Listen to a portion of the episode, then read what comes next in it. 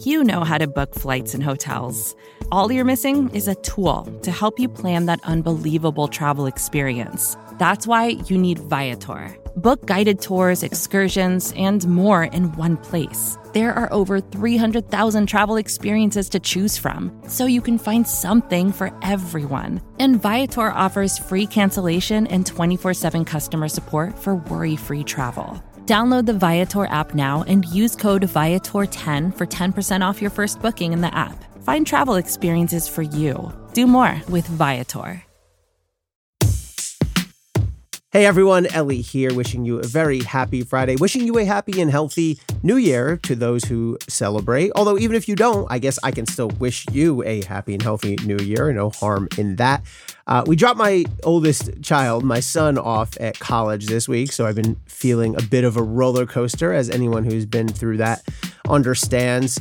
Uh, I'm not going to write about it this week. I may at some point in the future, but anyone who's had this experience, I think, probably has a sense that it's been it's been a week it's been a week. I'm feeling some kind of way, but carrying on as always. In terms of actual breaking news, you know, we just keep getting this rolling amount of news developments, of motions. I think it's fascinating.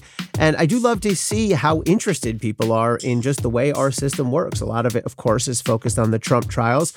And one of the silver linings on all of this, no matter which side you're on, if any, and no matter how you're hoping this comes out, is people are really interested in, and I think learning quite a bit about the way our criminal justice system works. So I'm here for all of it. I'm here with you. Thanks, as always, for your thoughts, questions, and comments. Keep them coming to letters at cafe.com.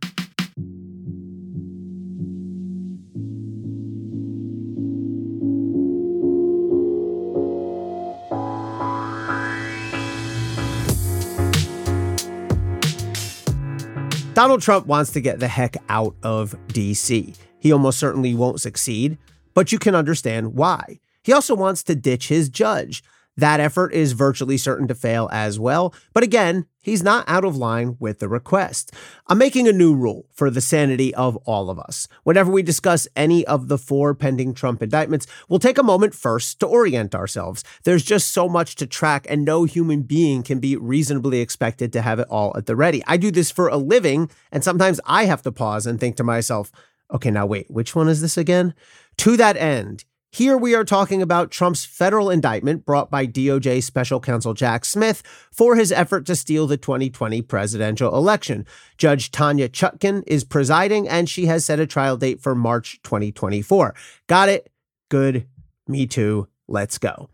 Now, Trump has formally filed a motion asking Judge Chutkan to recuse herself from the case. Recusal motions typically go in the first instance to the very judge whose recusal the party seeks, which can be a bit, well, awkward, as my daughter would say. Trump's lawyers wisely chose not to mimic his wild public attacks on the judge. She's a hopelessly partisan Obama appointed hack and all the rest of the predictable, tiresome bluster.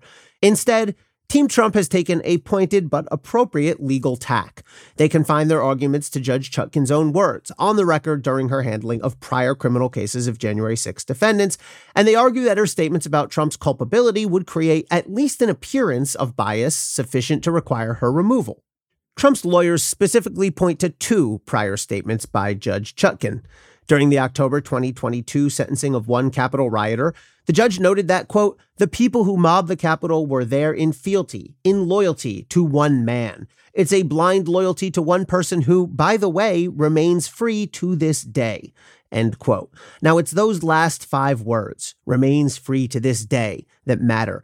By any reasonable common sense implication, the judge's pointed and superfluous observation reflects her view that Trump remained free but should not, and that there had been a failure of some sort by DOJ up to that point to hold him accountable. You can't parse this one out. That's obviously what she meant. In the second example from a December 2021 sentencing, the judge declared to the defendants the following quote, You have made a very good point one that has been made before that the people who exhorted you and encouraged you and rallied you to go and take action and to fight have not been charged. That is not this court's position. I don't charge anybody. I don't have any influence on that. I have my opinions, but they are not relevant. End quote. Now, this one is more debatable and parsable. On the one hand, it does sound like Judge Chutkan again states her displeasure that Trump hadn't yet been charged. But then the judge does affirmatively declare that she has no view on the issue. She references her own opinion, take a wild guess what that might be, and then she appropriately notes that that opinion is, quote, not relevant, end quote. There is some dissonance, by the way, in the judge noting in one breath that the defendant in that case makes, quote, a very good point about the failure to charge Trump. But in the next breath, perhaps catching herself, the judge says, quote, that is not this court's position, end quote. So which is it? A very good point or not. Anyway, now the legal bar for recusal is quite low, perhaps surprisingly so. A defendant need not demonstrate that a judge actually is biased against him, but rather, according to the law, only that a judge's, quote, impartiality might be reasonably questioned, end quote. Appearances matter to prosecutors and to our court system. If the public might reasonably wonder about the impartiality of key players, that's a problem for all. Keep in mind that recusal is not punishment. It doesn't necessarily reflect wrongdoing by any party. Rather, it's a safeguard. And there's always the next judge or prosecutor down the hall who can step in and handle a case without raising eyebrows. But here is where Trump runs into a legal wall. Generally, the federal courts have held that a showing of bias ordinarily must be based on extrajudicial statements or conduct by the judge. That is, recusal should be based on what a judge has said and done outside the courtroom and not on the judge's in court findings. That's because it's the judge's job to do just that assess the evidence and arguments in a given case and draw conclusions, sometimes pointed ones. In other words, a judge's adverse findings about a person in the course of a case do not evince bias. They evince that the judge has done her job and reached the stated conclusion.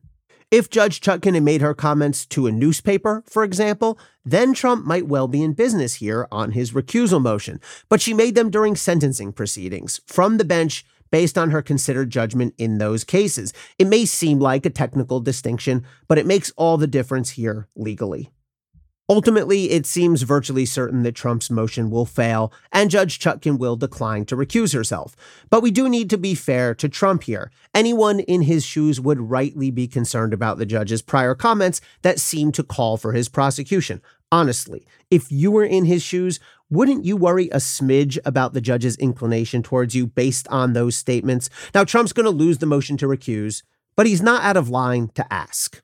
And then there's the potential motion by Trump's team to move the federal case out of Washington, D.C.